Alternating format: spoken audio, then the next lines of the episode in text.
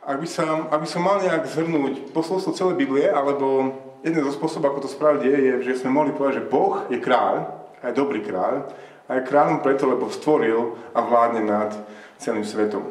V knihe Prvej kráľov, ktorú čítame spolu tieto, tieto týždňa a mesiace, sa učíme, že tento Boh kráľ, dobrý kráľ, zveril túto vládu pozemským kráľom nad svojim vyvoleným ľudom Izraelom. On im to zveril. Nechal ich úplne v tme, aby nevedeli, čo, mali, čo majú robiť, ale dal im Božie slovo, zákon, ešte cez Mojžiša dávno predtým, aby vedeli, ako majú dobre, dobre a múdro vládnuť nad svojim ľudom. Tak ako to už býva v Biblii, že keď, keď Boh dáva zákon, tak to je zároveň aj zmluva. A v centre tej zmluvy je v podstate dohoda, deal. Že ak tento kráľ bude počúvať a dodržiavať slova Boha, zákona, tak on a jeho ľud budú požehnané a budú prosperovať, budú prekvitať a naopak, ak nebudú dodržiavať slova zákona, budú prekliaté a na konci ich čaká smrť. Preto sa v prvej kráľov môžeme stále pýtať, tak aký bude tento kráľ? Bude schopný počúvať Božie slova a priniesť požehnanie pre svoj ľud a pre seba, alebo nie? Všetci čakáme a túžime po dobrom kráľovi, po dobrých politikoch. Tu niekde sme začali aj, aj túto, túto sériu a stále sa túto otázku môžeme pýtať aj, aj v prvej kráľov. Bude, bude tento ďalší kráľ, alebo akokoľvek kráľ v tejto knihe dobrý a bude dobre vládnuť nad svojim ľudom. Bude dodržiavať Boží zákon. Ak ste tu boli s nami pred, pred týždňom, tak a, nám možno akože sa nám rozbili predstavy.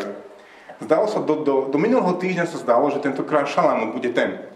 Bol múdry, počúval Boží zákon, postavil chrám, naplnil dávne Božie zasľúbenia. Videli sme, ako, ako, na to, ako v tom istom areáli budov bol chrám, v ktorom Boh prebýval, vedľa bol palác, ktorého vládol nad celou krajinou Boh a, a jeho Boží kráľ syn vládli spolu, všetko bolo, všetko bolo super. Tak môžeme mať pocit, že tak Šalamún je ten kráľ, ktorý konečne bude dobre vládnuť navždy nad svojim ľudom a vniesie navždy požehnanie a prosperitu a život svojmu kráľovstvu. No v 11. kapitole, cez ktorú nás prevedol Martin, sme vedeli, že uh-uh, Šalamún nie je jeden kráľ. A, dokonca čítame a, tieto slova, keď sa, keď sa kráľ Šalamún, keď sa táto kniha kráľov lúči s kráľom Šalamúnom, počúvajte. A je to v 11. kapitole 11.13. Nemusí to hľadať, ale v 11. kapitole čítame tieto slova. Hospodin povedal Šalamúnovi, preto, že, že, že, že, pretože sa ty stalo, že nezachováš moju zmluvu a moje ustanovenia, ktoré som ti prikázal, musím ti odňať kráľovstvo a dať ho tvojmu služobníkovi. Pre tvojho otca Davida to síce neurobím, kým žiješ, ale odnímem z, neho, od, odnímem z neho za vlády tvojho syna. Ani jemu však nevezmem celé kráľovstvo. Jeden kmeň ponechám svojmu synovi pre môjho služobníka Davida a Jeruzalém, ktorý som si vyvolil. Šalamún zlyhal, jeho srdce sa naklonilo k iným bohom, zatúžil po nich a stiahol po nich a preto podľa, podľa dohody a Boh mu musí odňať toto kráľovstvo. Dnes, v 12. kapitole a ďalej, 13. a 14. budeme čítať príbeh o tom, ako prichádza ďalšia generácia kráľov. A môžeme sa pýtať, tak bude Boh verný svojmu slovu?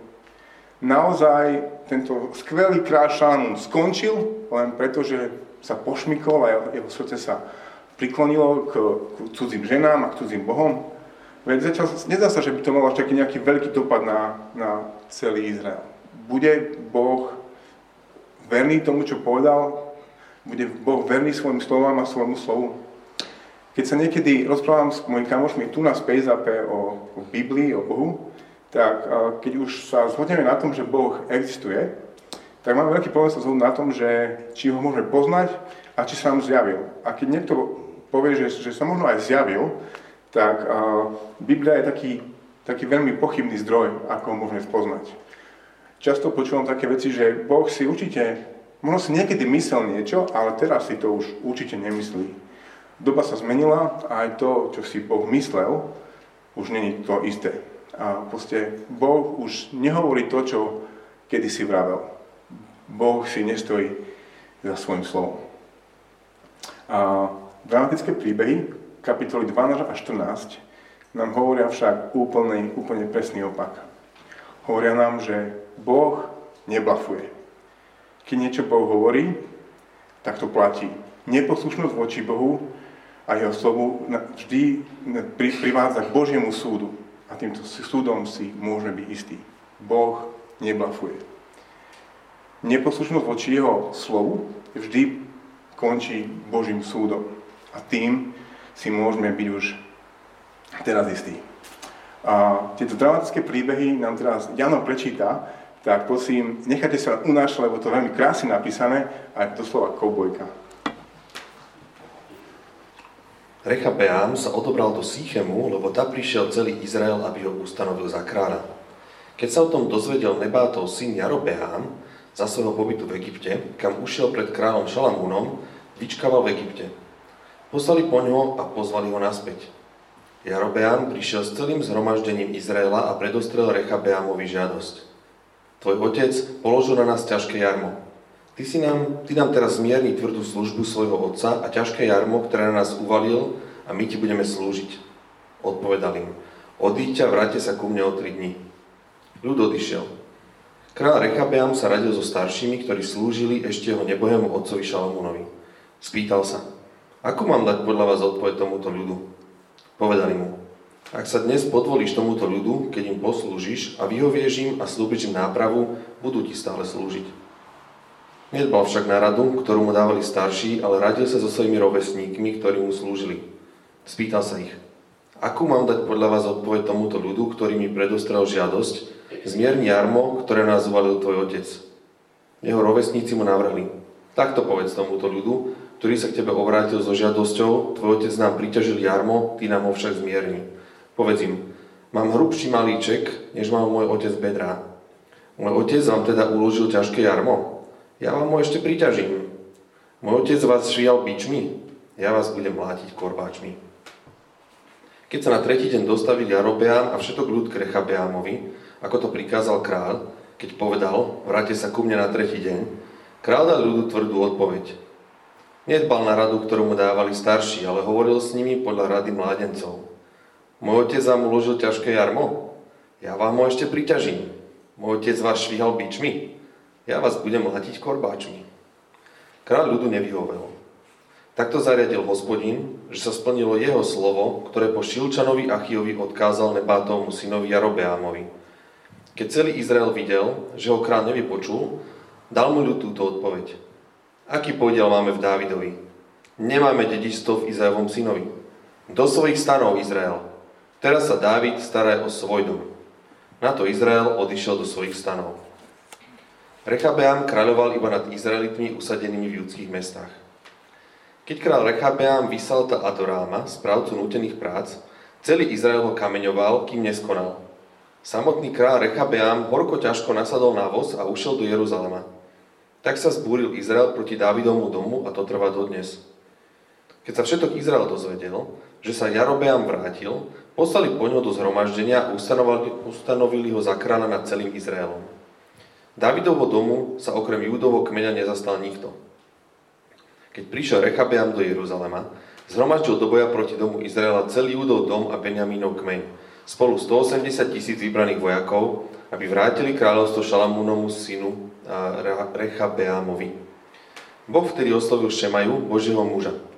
Povedz Šalamúnomu synovi Rechabeámovi, ľudskému kráľovi, celému judovmu domu, Benjamínovi a ostatnému ľudu.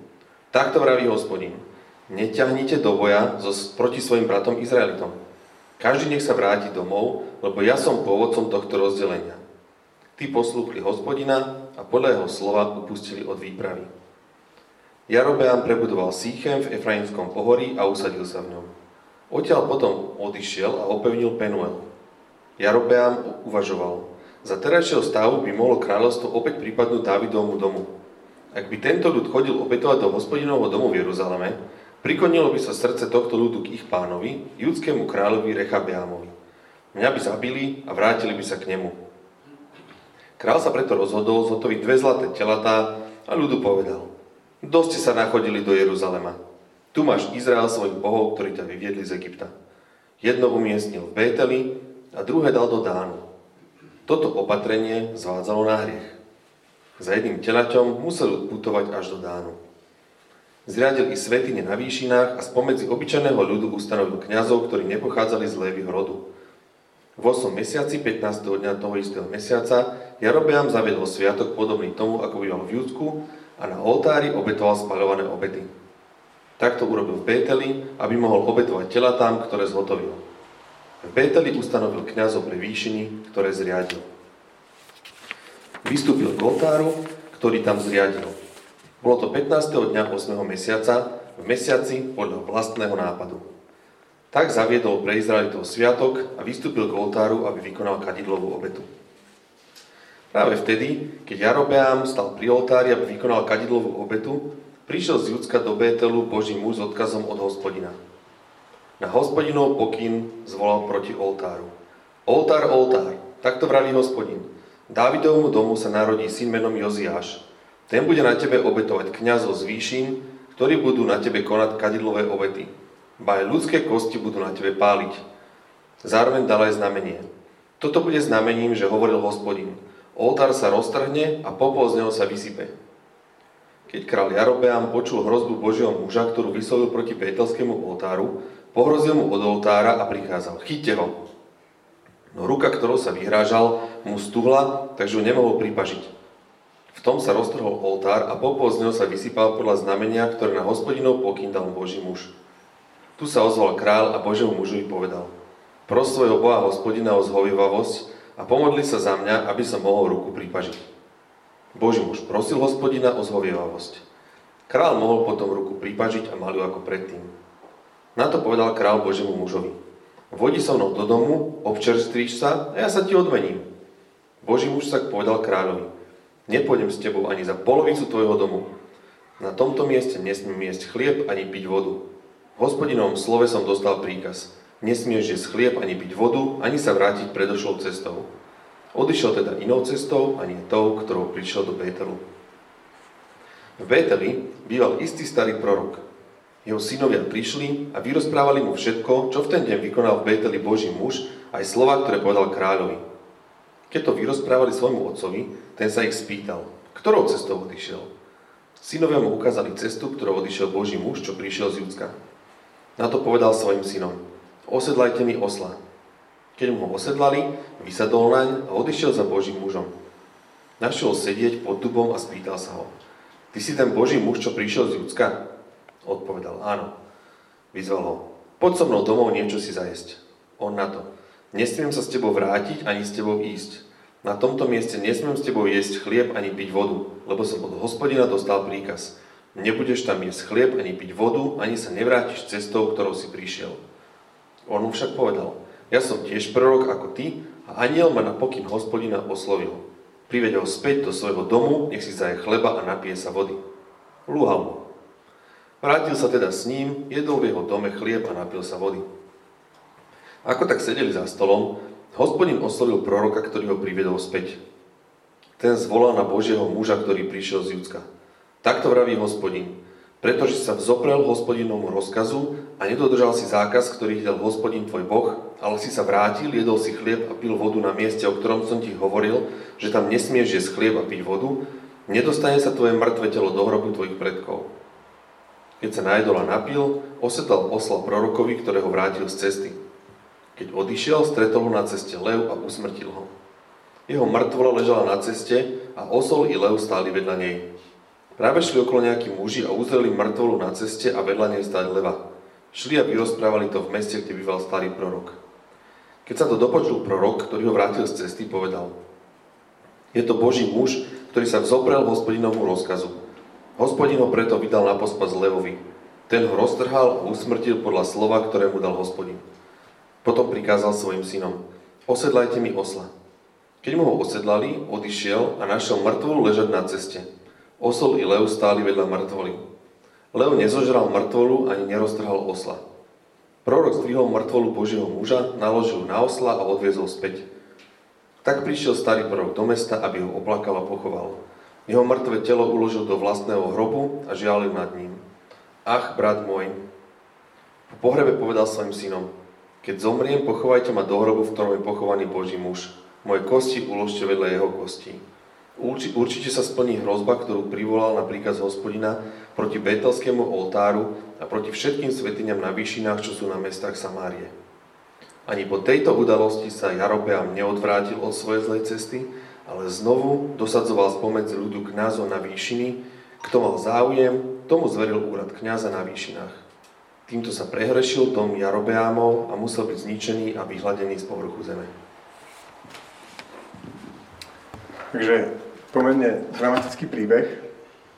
A, tak to v Biblii býva. A ak by sme chceli čítať ten, tieto príbehy ako nejaké také politické príbehy alebo príbehy o histórii Izraela, tak by sme mohli konštatovať, že v týchto príbehoch sa učíme o tom, ako, ako sa jednotné a silné izraelské kráľovstvo, ktoré si užívalo skvelú vládu Šalamúna, ako sa to kráľovstvo rozdelilo na, na sever a na juh. A biblickým jazykom na Judsko a Samáriu, alebo niekedy ešte ako, ako Efraim. V, týchto, v tomto príbehu ste mohli počúvať o, o mestách ako, ako, ako je Betel, dole na juhu Severného kráľovstva, alebo Dán, hore na severe Severného kráľovstva, a potom Sichem, ktorý je úplne akéby, že v strede, kde sa celý príbeh týchto kapitol, kapitol začína.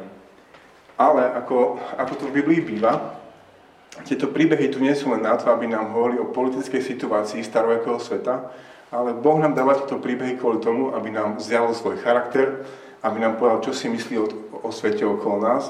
A v tomto prípade hlavne, čo si myslí o hriechu a, a čo, čo s ním máme robiť. Takže v 12. kapitole príbeh začína v Sycheme, v Sycheme a, t- a to tým, že pravoplatný nástupca na Šalmúnov trón, Re- Rechabeam, zvoláva ľudí na veľkú štátnickú akciu, kde sa má stať kráľom a zvoláva ho zvolával do, do, do, do Sychemu.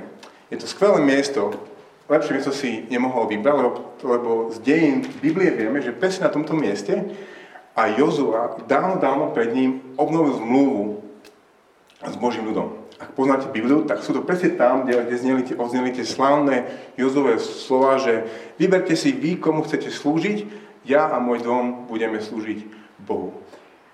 Sichem bolo skvelé miesto, také programové vyhlásenie nového kráľa, ako chce vládnuť nad, nad svojim ľudom a, a nič menej a nič viac ľudia ani neočakávali, keď, keď prichádzali do, do Sychemu, že teda aký bude tento no, nový kráľ.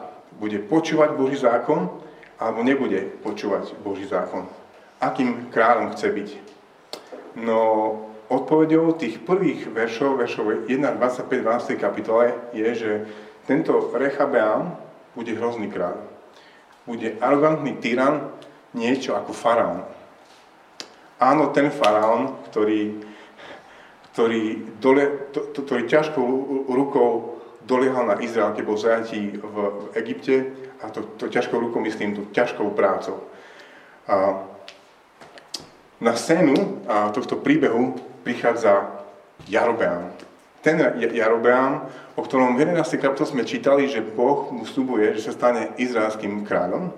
Jerobeam sa vracia z azylu v Egypte, kde utekol ešte za vlády Šalamúna. No a teraz, keď sa dozvedel Jerobeam, že Šalamún a, a jeho, jeho veliteľ armády je už akože pod kytkami, je čas sa vrátiť späť.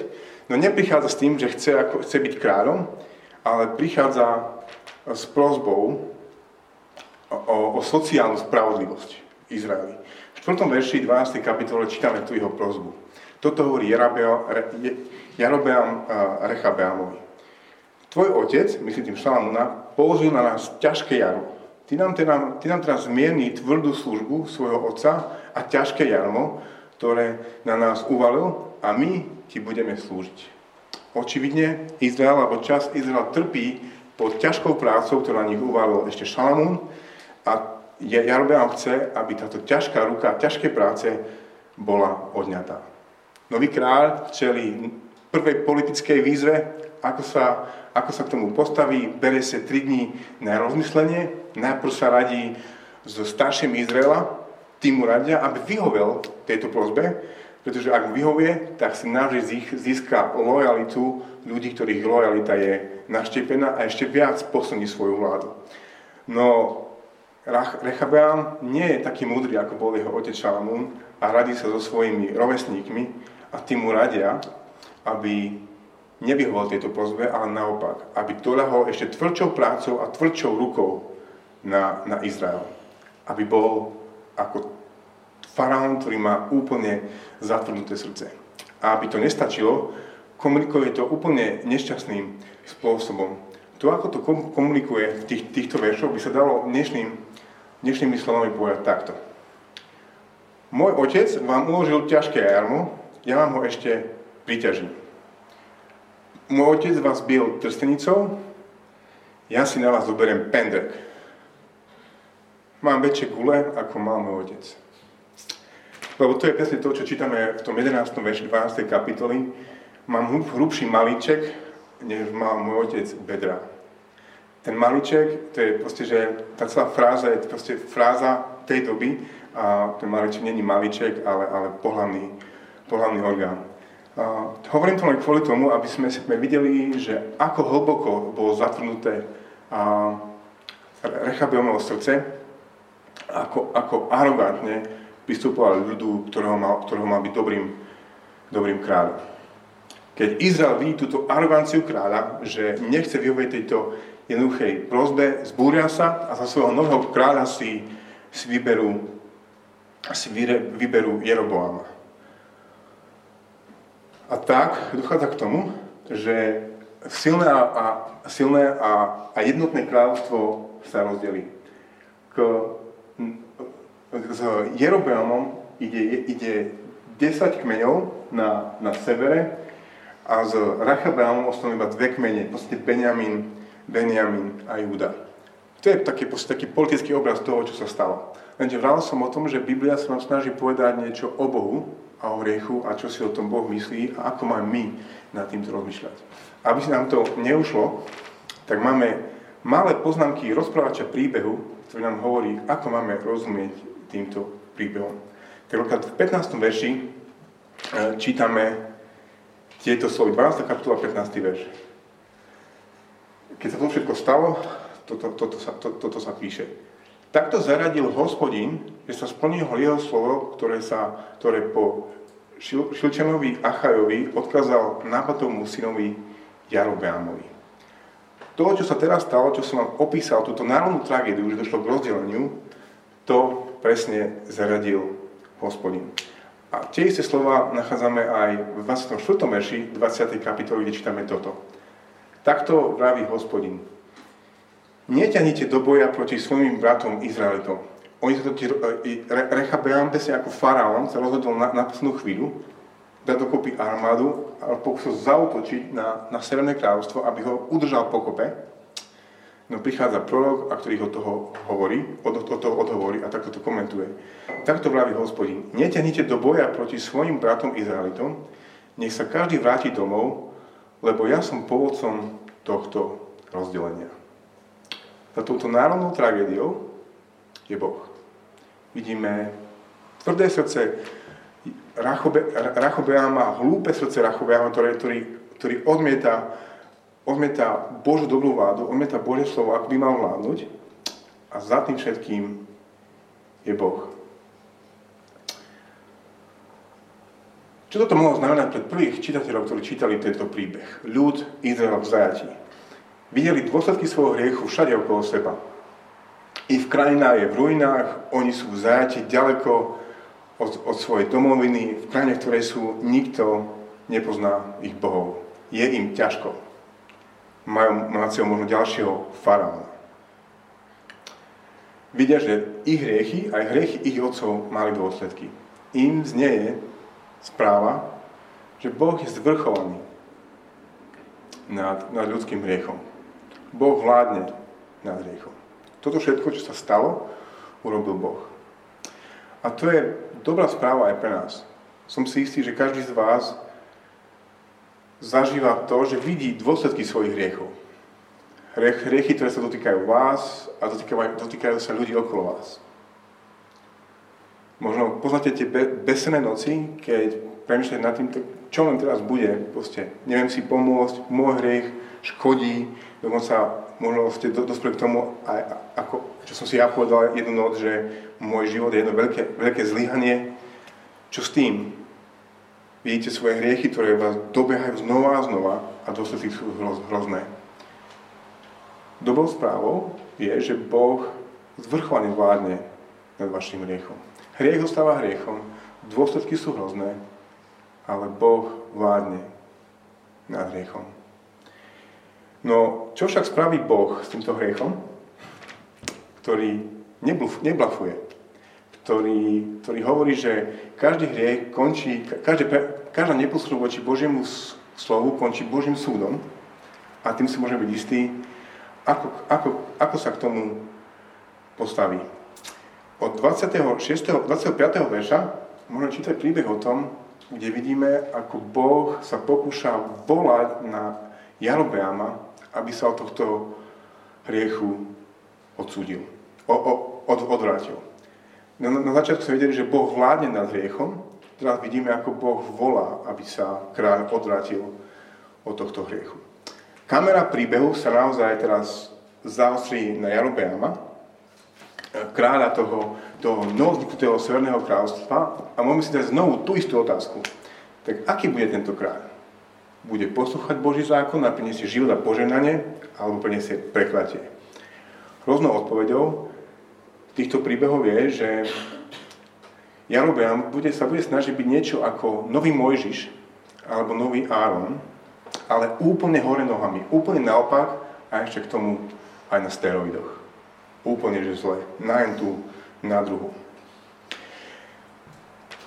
Napätý príbeh začína tým, že, že Jarobeam sa, nový kráľ Jarobeam sa bojí o budúcnosť svojho kráľovstva. Uvedomuje si, že jeho novozniknutý, novozniknuté kráľovstvo je krehké a ľudia sa veľmi ľahko môžu vrátiť uh, k svojmu, svojmu starému a pravoplatnému kráľovi. V 12. kapitole, veršu 26 až 27, čítame tieto slova. Jarobeam uvažoval. Oh, Za terajšieho stavu by mohlo kráľovstvo opäť pripadnúť Dávidovmu domu. Ak by tento ľud chodil obetovať do hospodinovho domu v Jeruzaleme, v Judsku, priklonilo by sa srdce tohto ľudu k pánovi, judskému kráľovi Rechabeamovi. Mne by, mňa by zabili a vrátili by sa k nemu. Nové kráľovstvo je krehké a všetko môže, môže skončiť. Preto má Jarobeam skvelý nápad. Dám im nové náboženstvo, aby sa už netrpali dole do Judska, ale vytvorím im nové náboženstvo, nový kult Tuna a moje, mo, moje, moje kráľovstvo a môj trón bude v suchu. 28. verš 12. kapitoly čítame toto. Kráľ sa preto rozhodol zhotoviť dve zlaté telatá a tu povedal, dosť ste už, dosť ste sa už nachodili do Jeruzalema tu máš, Izrael, svojich bohov, ktorí ťa vyviedli z Egypta. Nový Mojžiš, nový Áron, úplne naopak a ešte k tomu na, na steroidoch. Kým Áron na púši dal, dal svo, Izraelu jedno tela, tento Jarobeam dal dve telatá.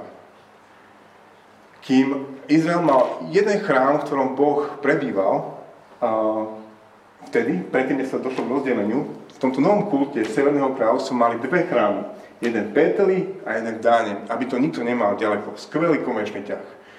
A každý, každý, každý chrám a každý kult potrebuje kňazov, čiže bolo to otvorené pozvanie.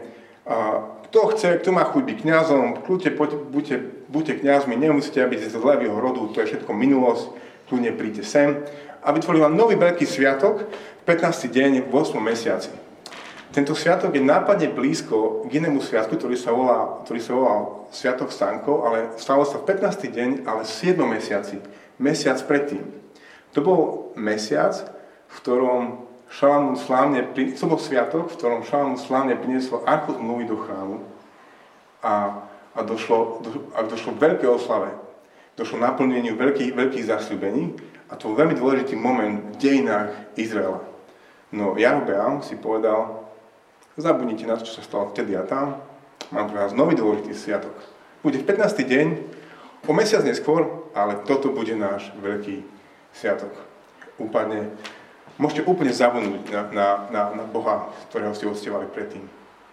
Čo s týmto všetkým spraví Boh, ktorý neblafuje? Čo spraví Boh, ktorý ktorý vraví, že každá neposlušnosť voči jeho slovu vždy vedie Božiemu súdu a tým si môže byť istý. Odpovede že bude súdiť a tým si môže byť istý.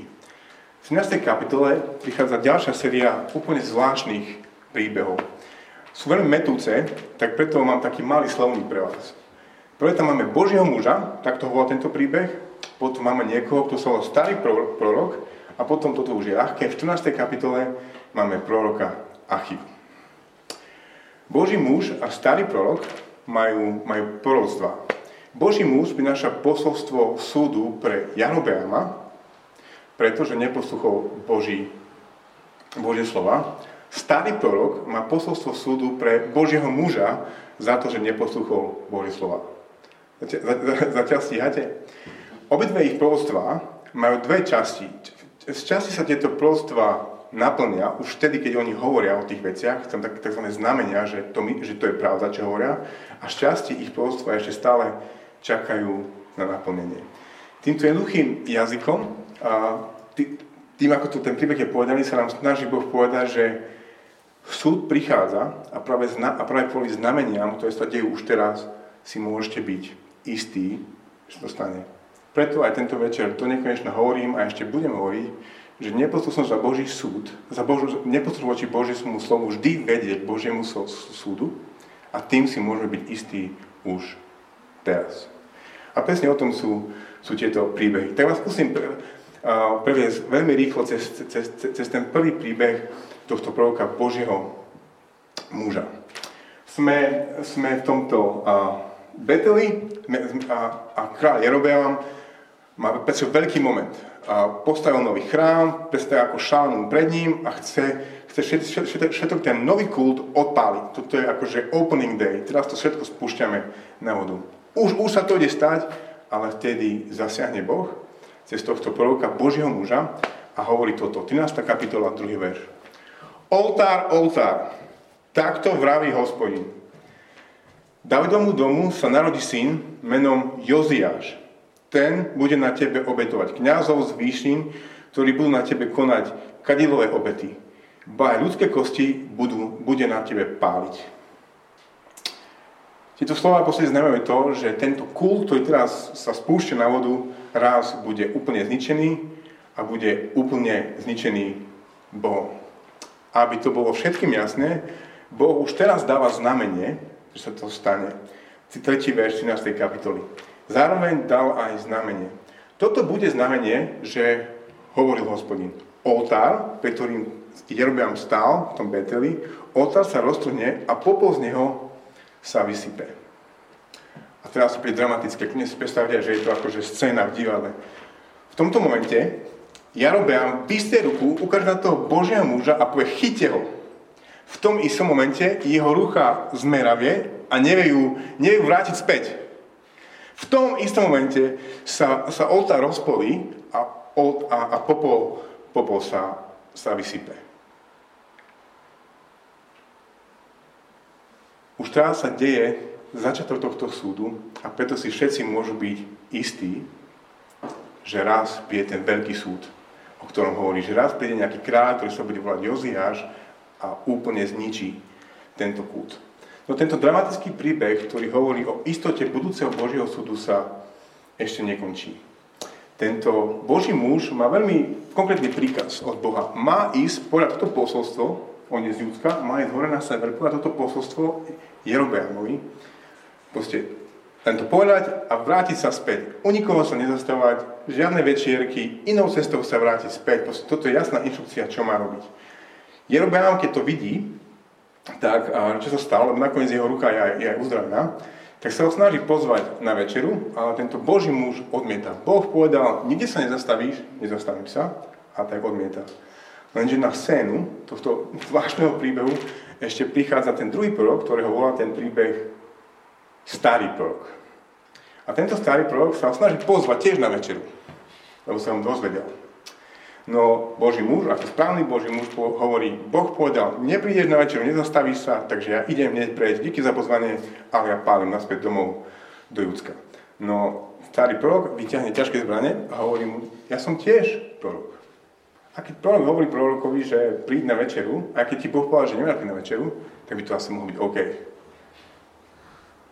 Boží muž sa rozhodne, že príde na, na večeru a ironiou tohto zvláštneho príbehu je to, že počas tej večery sa z tohto falošného proroka, starého proroka, ktorý oklamal Božieho muža, stane skutočný prorok. Boh nemu prehovorí a má pre neho posolstvo pre tohto Božieho muža a toto posolstvo znie, pretože si neoposluchol moje slova, zomrieš. Nezumel hneď, a tento, ten, tento tarepák, starý prorok vysadí Božieho muža na osla a ten sa vracia domov do Júcka. Cestou sa stane niečo neuveriteľné. Napadne ho lev a zabije. Zabije ho. Ľudia, ktorí, ktorí nájdu tohto staré, mŕtvolu tohto starého proroka, to reportujú takto. To miesto činu. Bol tam mŕtvola tohto muža, vedľa pokojne sedel medveď a vedľa me- medveď. Je lev, ďakujem, som mal, že počúvate, bol chyták aj pre mňa. Vedľa, tohto, vedľa tejto mŕtvoly pokojne stal lev a vedľa leva osol. A všetkým bolo jasné, že tu sa stalo niečo zvláštne. Proste ten celý akože reťazec živín v prírode sa nefungoval, proste stalo sa niečo nadprirodzené. Boh niečo spravil a dokonca sám tento starý prorok nakoniec veľmi zbožne v 26. verši 13. kapitoly komentuje túto udalosť takto, že čo sa vlastne stalo, to je tá mŕtvola, ktorú prinesli je to Boží muž, ktorý sa vzoprel hospodinovú rozkazu. Hospodin ho preto vydal na pospas Leovi. Ten ho roztrhol a usmrtil podľa slova, ktoré mu dal hospodin. Boží muž zomrel preto, lebo neoposluchol Boží príkaz. Porušenie Božích slov vždy vedie k Božiemu súdu a tým si môžeme byť istí už aj teraz. Pre koho v prvom je táto správa týchto príbehov? Komentár rozprávača v 32. verši nám to veľmi jasne hovorí. Keď si poviete ten 32. verš 15. kapitoly, kde, kde, kde pardon, nie 32, ale 33.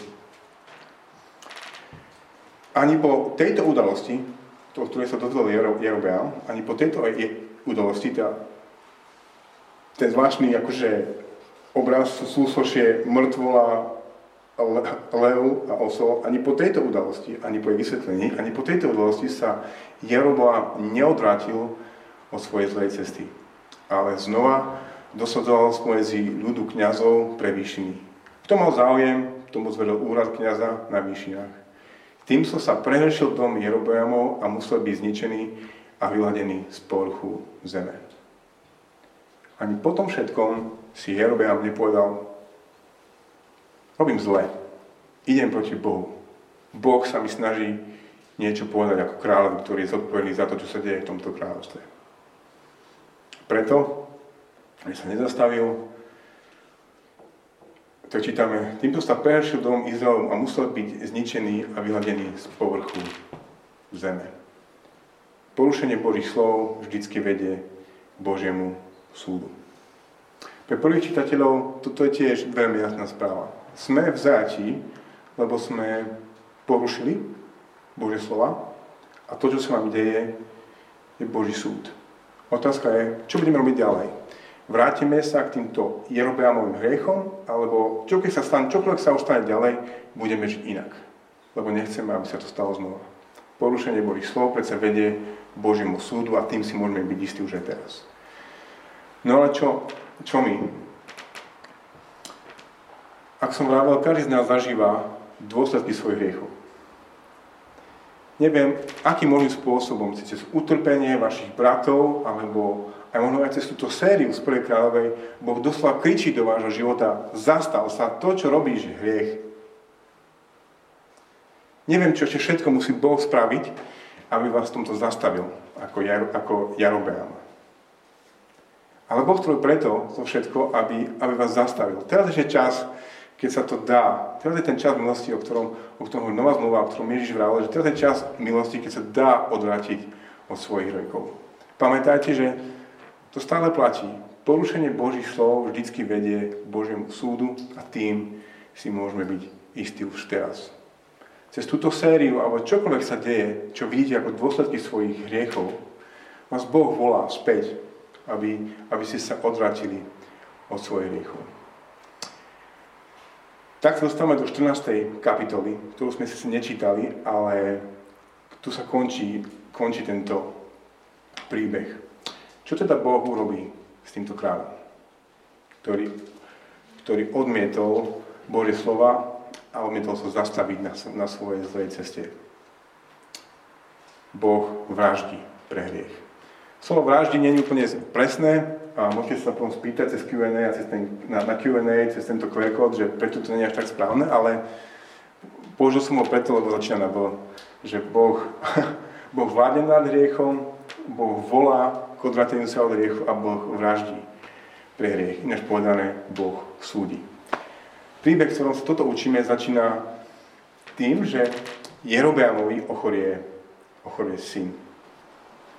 Tak vymyslí kulehu, posiela za Achiom, prorokom, do Šíla. A, a svoju manželku Natajnaša s tým, že nehovor to si, ale proste sa spýtaj, ako to dopadne s našim, s našim chorým, chorým synom. No, je jasné, že Boh vstupuje na, na scénu nadprirodzeným spôsobom, napriek tomu, že tento, tento prorok Achia je už slepý, veľmi jasne vidí, čo majú títo dvaja za ľubom, za ľubom a tak Boh prináša správu súdu pre kráľa. Nebude to, bude, bude sa týkať jeho syna, ale bude to správa súdu. A tie slova tohto, tejto správy sú úplne mrazivé.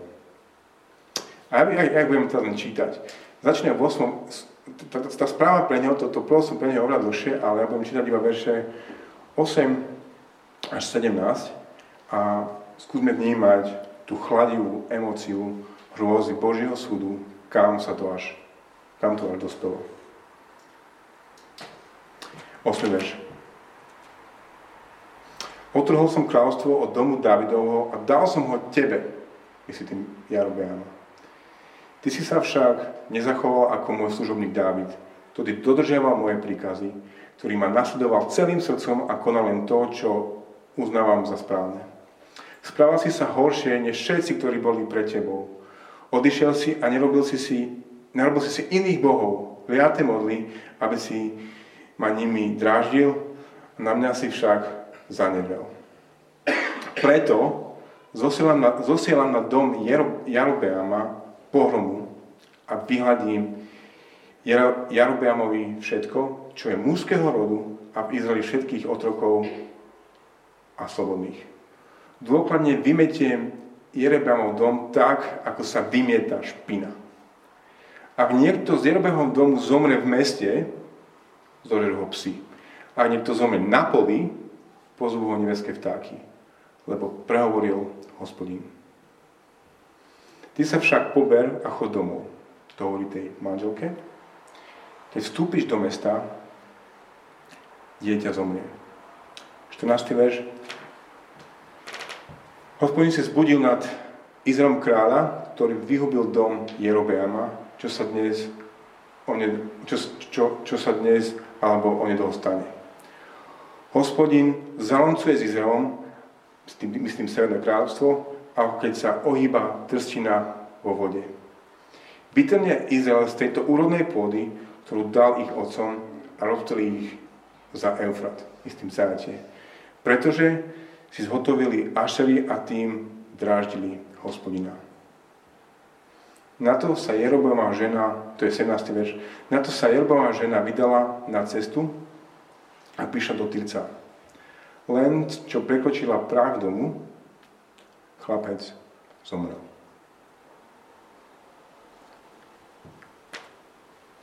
Kruté, mrazivé slova o tom, že zoprete sa Božím slovám vždycky vedie Božieho súd, Božiemu súdu. A tým si môžeme byť istí aj preto, čo sa stalo tu na. Ak vám náhodou pripomína tento príbeh tú strašnú mrazivú noc v Egypte, keď aniel Boží chodil po egyptskej zemi a, a vraždil porodí Egypta ako súd nad Egyptom, tak si na správnej ceste. Deje sa proste znova to isté, ale tentokrát je na mužke samotný Izrael sú presne ako egyptiania, presne ako okolité bezbožné národy a prichádza súd, pretože nedodržiavali Boží zákon. Čo je však v tomto úplne hrozivom, tejto hrozivej správe o Božom súde, ktorý prichádza za porušenie Božích slov, je iskierka nádeje.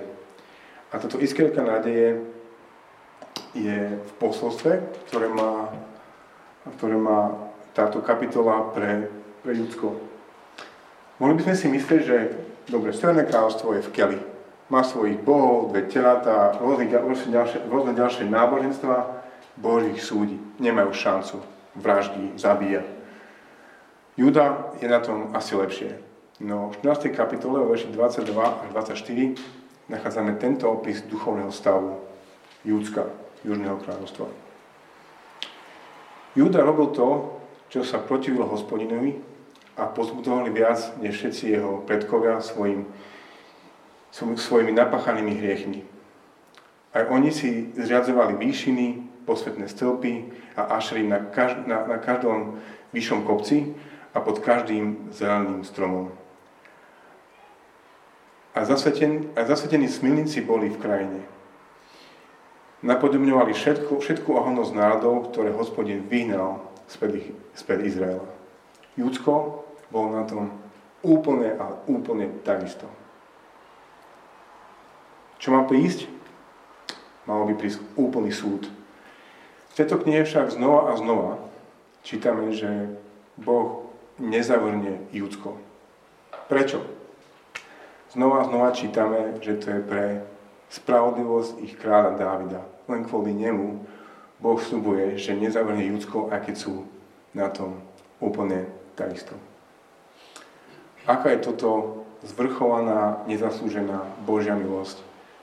Že Boh, boh neodsudí Judsko presne tak, ako odsudil, odsudil Severné kráľovstvo. Boh, ktorý hovorí, že neposlušný voči jeho slovám vždycky vedie Božiemu súdu. Ako je to možné? Iba nezaslúžená Božia milosť z tohto judského kráľovstva, z tohto judského pokolenia, z, z dynastie David, Davida, ktorý bol ten spravodlivým, tým spravodlivým kráľom, prišiel o mnoho rokov neskôr Ježiš Kristus, ktorý bol dobrým kráľom, ktorý múdro viedol svoj ľud, nebol ako Jerobeam. To nebol ako faraón, ktorý tvrdo, alebo bol ako dobrý pastier, ktorý si, ktorý si zhromažďuje svoje ovce. Dokonca išiel tak ďaleko tento nový kráľ, že zomiera za svoj ľud.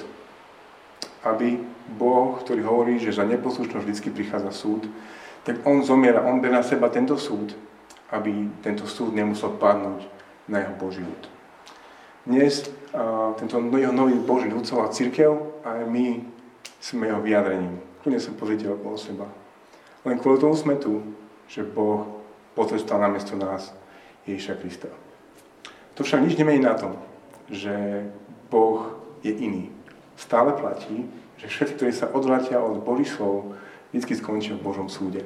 A o tom nám hovoria, hovoria Biblia, že ten deň, keď Boh bude nakoniec súdiť celú zem, je stále pred nami. Ježiš sa vráti, ale vráti sa ako sudca. Preto túto výzvu počúvaj, je čas sa odvrátiť od svojich hriechov. Boh ťa volá práve kvôli tomu, že On má pod kontrolou celý hriech a môže ťa volať k sebe, aby si sa odvrátil. Lebo raz sa Ježiš vráti a bude ťa, súdiť. Môžeme sa vrátiť len kvôli tomu, že Boh nám preukazuje milosť Ježišovi Kristovi, ktorý zobral na seba tento súd.